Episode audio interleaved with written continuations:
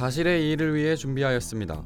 이름하여 기사의 극적 재구성. 재구성한 내용은 사실과 다를 수 있으며 청취자분들이 기사를 이해하는 데 도움이 되고자 합니다. 사실과 다를 수 있음을 유념하시기 바랍니다.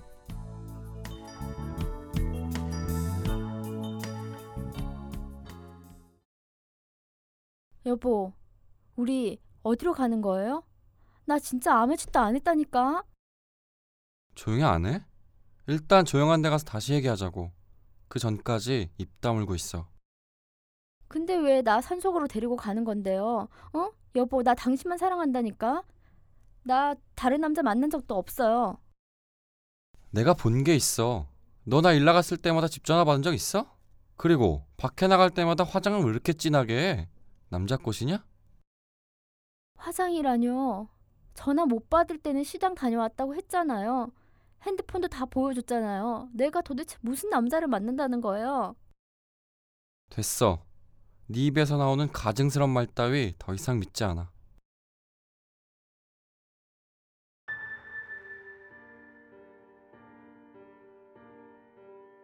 교도소 문이 열렸다. 유난히 날카로운 햇빛이 권 씨의 눈을 찌른다. 개슴칠에 눈을 떠 교도소 앞 자유의 세상을 바라본다. 주차장도 길가도 한적하다. 아무도 권 씨를 찾아오지 않았다. 권 씨는 계절에 맞지 않는 옷을 입은 채 버스 정류장으로 향한다. 산 속에서 아내를 죽이고 12년을 살고 출소했지만 다시 교도소로 들어온 지 2년째 되는 날이었다. 아무도 없는 산 속에서 아내는 무릎 꿇고 빌었었다. 아내의 저항과 비명이 이어졌다. 권 씨가 정신을 차려보니 낙엽과 흙무더기가 뒤범벅된 아내의 옷이 보였다. 그리고 아무렇게나 버려진 인형처럼 손발이 제각각 뒤틀린 아내가 보였다. 아내를 죽인 죄로 12년을 살고 교도소를 나와 한 여자를 만났다. 그런데 그 여자가 의심스러운 행동을 했다. 새로운 남자가 생긴 것인지 권 씨와의 잠자리를 피했다. 권 씨는 의심의 늪에 빠져 여자를 다그쳤고 이내 무참히 짓밟았다. 여자의 신고로 권 씨는 다시 2년형을 선고받았고 오늘이 출소 날이었다. 버스 차창 밖의 세상은 변하지 않았다. 변한 게 없어 보였다. 신호등에 맞춰 차들이 움직였고 사람들은 무심히 길을 건넜다. 권 씨는 아무렇지 않게 세상에 스며들어갔다. 권 씨는 일용직 노동자로 연명하며 살았다. 몸으로 일하는 사람들은 한 잔 술에 공사판에 먼지를 날렸다. 겉으로 보기에 사람 좋아 보이고 묵묵히 일하는 권 씨는 사람들 틈에 잘 섞였다. 불확실한 일자리라 자주 옮겨 다녔지만 새로 만나는 사람들은 권 씨를 배척하지 않았다. 아무도 권 씨가 아내를 죽였고 여자를 때려 수십 년 감옥 생활을 했다는 걸 알지 못했다. 권 씨는 그저 대한민국 어디에나 있는 평범한 사람으로 보였다. 출소한 권 씨가 한 공사판에서 몇 달간 일을 하다 보니 자주 들르는 단골 식당이 생겼다. 권 씨보다 어려 보이지만 나이 차가 많지 않을 것 같은 식당 여주인이 마음에 들었다. 여주인도 권 씨가 싫지 않은지 그가 올 때마다 반찬을 더 내주거나 유독 친근함을 표현했다. 얼마 지나지 않아 권 씨와 여주인은 사귀는 단계가 되었다. 하지만 여주인이 생각했던 권 씨가 아니라는 걸 알게 되는데 오래 걸리지 않았다. 권 씨는 여주인의 일거수일투족을 의심하기 시작했다. 처음엔 호감이고 사랑인 줄 알았던 여주인은 권 씨가 무서워졌다. 권 씨가 일을 끝내고 식당에 찾아와도 거리를 두고 다른 손님을 접대했다. 권 씨가 식당이 끝날 때까지 기다려도 여주인은 몸이 피곤하다거나 약속이 있어 오늘은 만날 수 없다고 하고 권 씨를 피했다.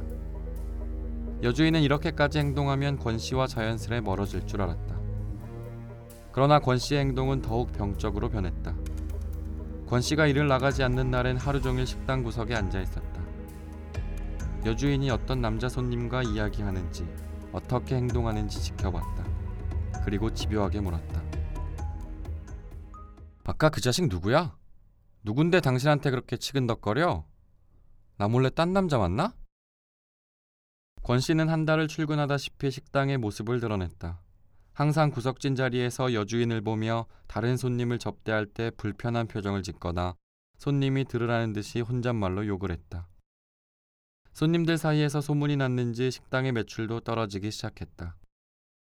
여주인은 하루빨리 권 씨와의 관계를 정리해야겠다고 생각했다. 이따 식당 끝나면 나랑 이야기 좀 해요. 여주인이 식당 문을 잠갔다. 권 씨가 근처 모텔에 가서 이야기를 하자며 여주인을 이끌었다. 여주인은 재차 다른 곳으로 가자고 했으나 권 씨는 막무가내였고 관계를 끝내야 하는 여주인은 권 씨를 따라 모텔로 향했다. 이봐요, 권 씨. 우리 이제 그만 만나요. 뭐? 뭐라고?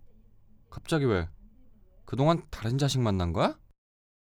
지금 그게 중요한 게 아니잖아. 내가 당신 싫고 무섭다고. 아니 그러니까 다른 새끼 지금 만난 거냐고. 그래서 그동안 나한테 그렇게 대한 거야? 어? 말을 해봐. 식당에서 봤던 자식이지. 누구야? 누구냐고. 내가 당신 부인이야? 왜 이래? 그래, 나 다른 남자랑 잤다. 그게 뭐? 내가 죄지었어? 당신이 뭔데 나한테 이래라 저래라 지랄이야. 여주인은 홧김에 한 말이었지만 권 씨는 질투에 눈이 멀어 상대를 미워하는 정도의 평범한 남자가 아니었다. 의심과 분노에 휩싸여 아내를 죽였던 살인자라는 것을 여주인은 알지 못했다. 한바탕 말싸움이 끝나고 여주인은 창가를 바라보고 있었다. 권 씨가 뒤쪽에서 가방 여는 소리를 들었지만 신경 쓰지 않았다. 이젠 정리가 되었겠지라고 생각한 순간 둔탁한 무엇인가 여주인의 머리를 때렸다. 여주인은 악하는 소리도 지르지 못한 채 모텔 방에 쓰러졌다. 그 이후에도 한동안 방 안에는 망치로 벽을 치는 듯한 소리가 이어졌고 여주인은 끝내 모텔 방을 살아서 나오지 못했다.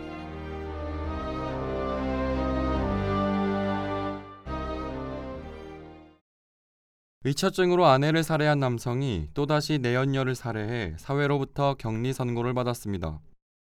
서울 남부지법 형사 11부는 황모 씨에 대해 무기징역을 선고했다고 밝혔습니다. 황 씨는 지난 1996년 아내의 외도를 의심해 인적이 드문 산 속에서 아내를 살해했습니다. 12년 복역을 마치고 사회로 나왔지만 황 씨의 의처증은 고쳐지지 않았습니다.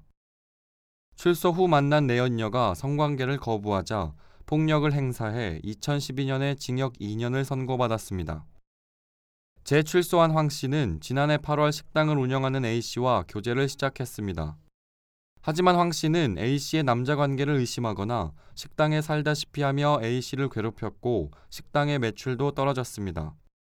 이에 A 씨는 작년 9월 서울 금천구의 한 모텔에서 황 씨에게 이별을 고했고 격분한 황 씨는 공사 현장에서 일하면서 가지고 다녔던 둔기로 A 씨를 살해했습니다. 재판부는 타인의 고통에 무감각한 황 씨는 그동안의 수영 생활을 통해서도 교화되지 않았다며 황 씨가 사회로 복귀한다면 다른 이성에게 위해를 줄 개연성이 적지 않아 영구히 격리시키기로 했다고 말했습니다.